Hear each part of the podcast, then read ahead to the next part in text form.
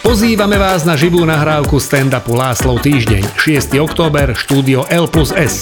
Vstupenky na predpredaj SK a v pokladni divadla. Láslov Týždeň naživo už 6. októbra v štúdiu L plus S. Komendy podcast uvádza Láslov Týždeň, pravidelný stand-up najznámejšieho slovenského Maďara. Dobrý večer, dobrý večer, dobrý večer. Cez víkend som zistil jednu vec. Že nech si Zlatý Bažant 73 hovorí, čo chce. Najlepší ležiak je náš pes.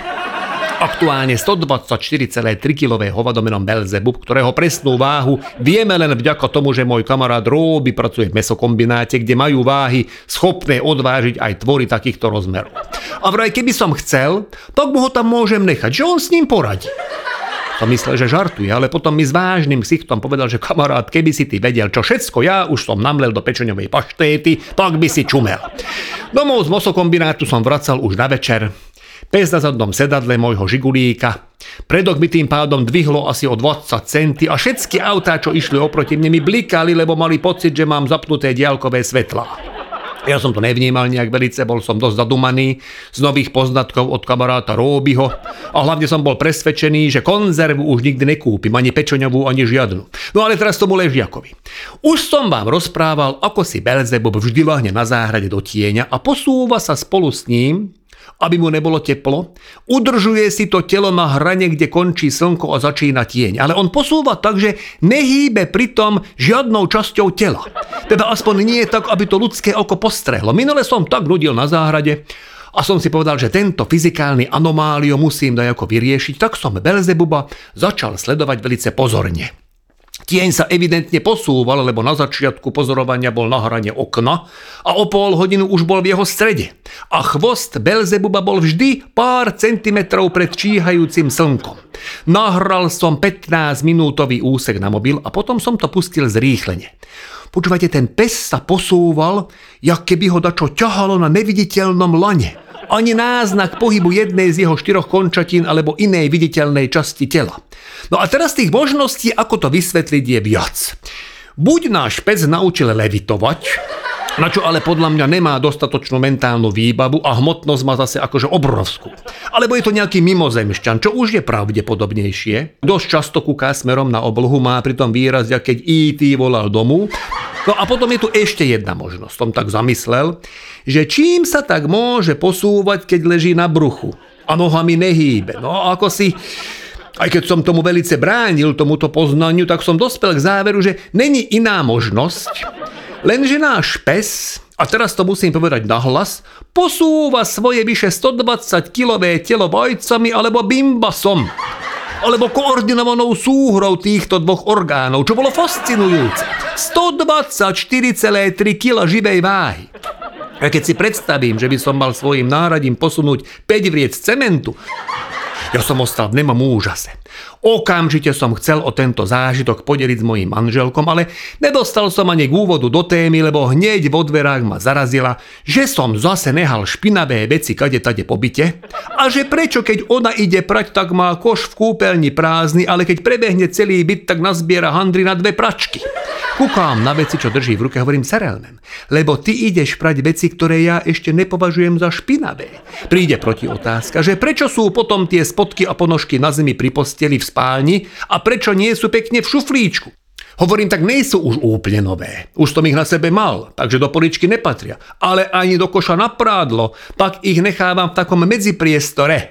Tie slipy a ponožky, čo držíš v ruke, som už síce mal na sebe, ale zajtra ráno idem behať, tak aby som ti ušetril robotu, tak som si ich chcel obliec, aby som ich už dorazil kompletne. Na to mi len odvrkla, že ona mňa raz dorazí kompletne a odišla nakladať do pračky. Problém v našom vzťahu je ten, že sme nekompatibilní, jak iPhone s väčšinou televízorov. Ona je na môj vkus strašne rýchla. Ak by trošku spomalila, pak by mala o polovicu menej roboty. Ja napríklad idem urobiť hrianky s maslom. A jak čakám, kým mi chleba vyskočí z hriankovača, tak ona mi to maslo schová do chladničky, nazad. A jak ho vyberám z chladničky, tak mi vyhodí ten chleba. Kúkam na ňu Serelmem, to prečo si urobila? A ona vraj myslela, že mi to pripálilo. A keď jej vysvetlím, že ja to mám rád, také chrumkavé, jemne pripálené, tak mi urobí prednášku o tom, že je to, jak ona vraví, karciogenézne a že ak ma už nebaví žiť, nech si len ďalej robím takéto nezdravé jedlo. Ja nikdy nechcem naťahovať hádku, a tak nechávam pre seba, že jedlo, ktoré mi chystá, ona odmieta jesť aj Belzebub, ktorý inak dožere všetko. Minule schrústal 3 pingpongové lobdičky a zapil ich spáleným olejom z vyprážaných rezňov, čo Ildiko položila vychladiť pánvicu na záhradu. Ale jej Hemendex ovoňal na ploho a 3 dni to predýchával. Ildiko vždy takéto debaty zakončí, že dobre lacikám, Rob ako myslíš, ja už nestarám, rob čo chceš. No a už sme v súčasnosti, kúkám na ňu, jak na strato hádže pomerne čisté veci do práčky. Chcem zmeniť tému, tak začnem, že seráme. Vieš, akú úžasnú vec dokáže náš pes? A ona, že igen lacikám. Viem. Dokáže si otvoriť skleník, obrať celú úrodu, ale nem do košíka, ale rovno do jeho brucha. Do hodiny to všetko vyserie na záhrade, vyvála sa v tom a potom sa ide okúpať do nášho bazéna. To dokáže náš pes. Nemal som na to protiargument, lebo v tomto mala v podstate pravdu. A nestihol som ani pokračovať, lebo by dala do ruky plný koš vypratého prádla z prvej várky a vyhnala ma na záhradu vešať. Vonku zamračilo, takže Belzebub nemal dôvod posúvať sa pred slnkom a nedalo mi to.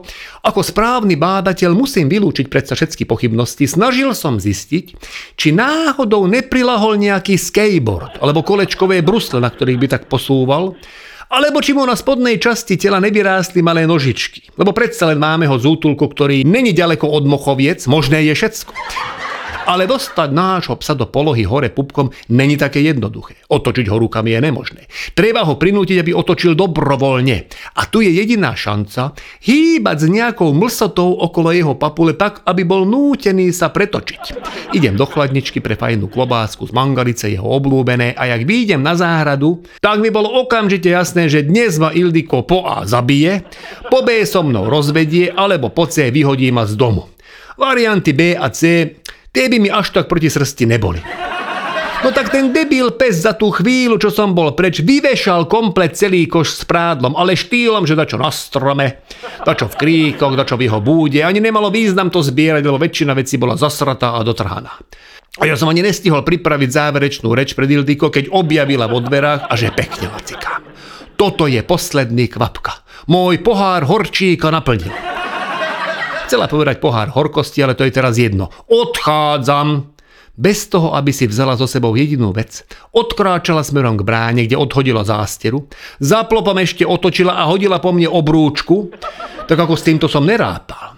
Ale ako nerobil som paniku, lebo mi bolo jasné, že vráti. Ja som len musel rýchlo urobiť opatrenie, aby som na jej návrat bol pripravený.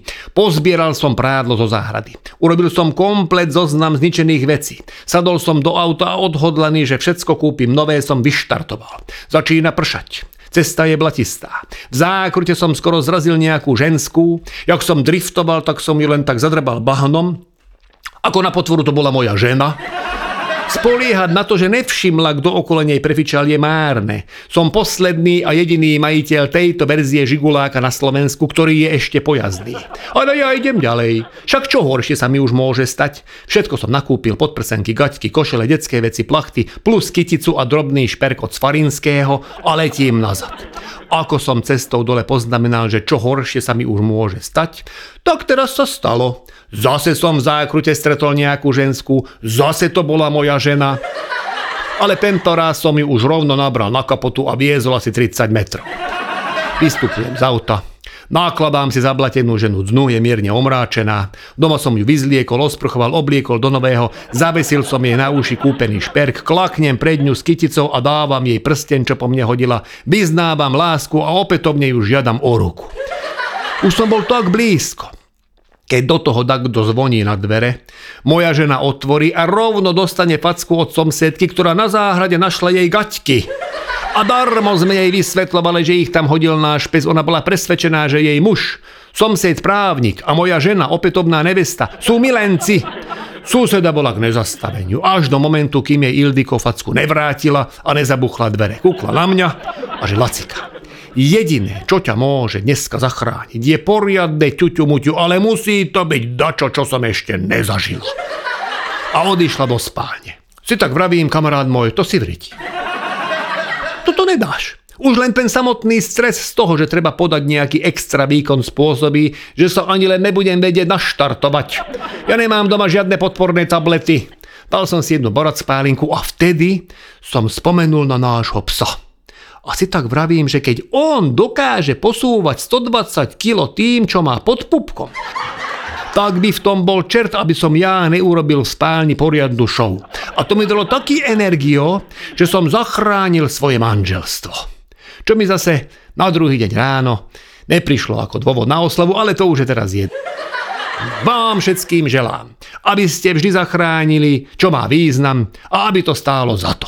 Teším na vás opäť o týždeň. Vyson, Látášo.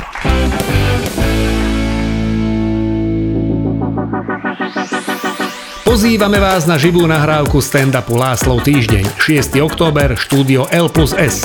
Vstupenky na predpredaj SK a v pokladni divadla. Láslov Týždeň naživo už 6. októbra v štúdiu L plus S.